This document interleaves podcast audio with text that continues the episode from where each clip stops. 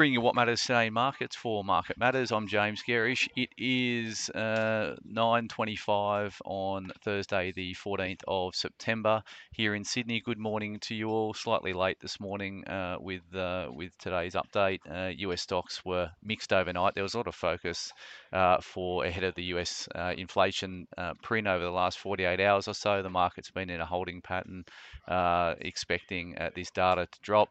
by and large, it was a fairly fairly um, uh, non-event. Uh, US stocks uh, a little bit mixed. The Dow was down 70 points. Uh, S&P was up 0.12%, and the Nasdaq put on 0.38%.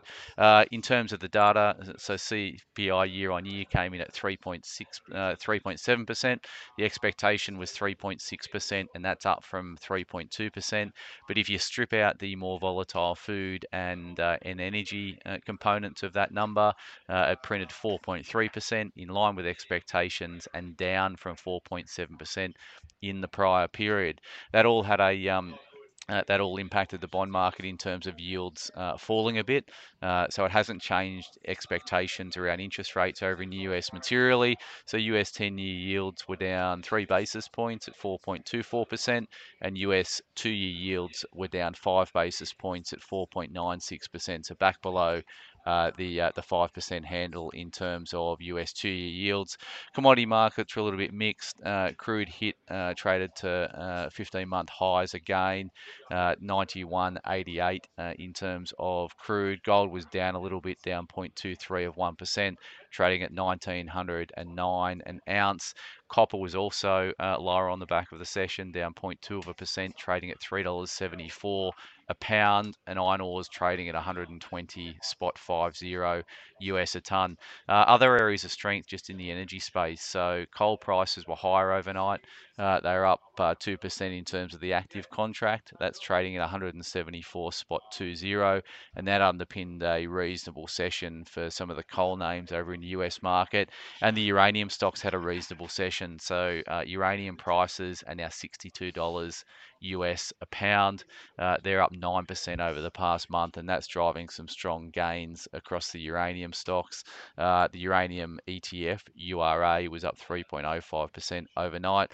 Looking elsewhere, lithium stocks uh, were down 0.9% last night. Copper stocks fell 0.7%, uh, and gold stocks over in Canada were down 0.35 of 1%. Not a lot happening in terms of the US dollar. The US dollar index was uh, up a touch, uh, but only like 10 basis points at 104 spot 76, and the Aussies trading at 64 spot 22 US cents. BHP uh, relative to yesterday's close will uh, likely open down about seven points, uh, and that's putting a, a, little bit of pressure on the SPI, which is down five points, but nothing uh, meaningful in terms of the open expected here this morning. Just looking at some broker moves to get you across this morning. So we've got Baby Bunting, BBN raised to buy at Citi. That's a $2.20 price target. Uh, and Incitec has been cut to equal weight at Morgan Stanley, 329 price target. JP Morgan's uh, upgraded both Fortescue and Rio Tinto, both of those to overweight. It looks like they've recut their expectations around iron ore prices. Uh, higher expectations on uh, the underlying commodity prices drives upgrades to earnings and therefore upgrades to target prices and ratings. So they've got uh, Fortescue with a price price target of 23.50 and Rio with a price target of $131. There's no major corporate news uh, to get you across this morning and no earnings out today, but we do have a bunch of employment statistics that are due out at 11:30 this morning. We're expecting the unemployment rate to stay stable at 3.7% uh, in August, uh, and an unemployment an employment change, I should say, of uh, plus 25,000 for the month.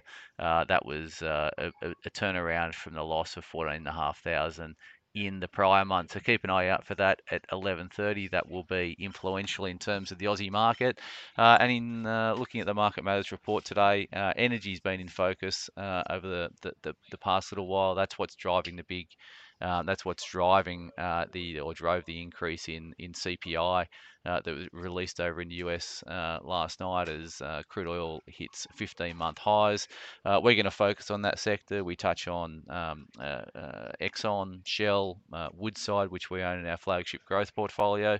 So if you've got interest in the energy sector, be sure to read that note, which is due out at 9:45. And as always, thanks for starting your day with Market Matters.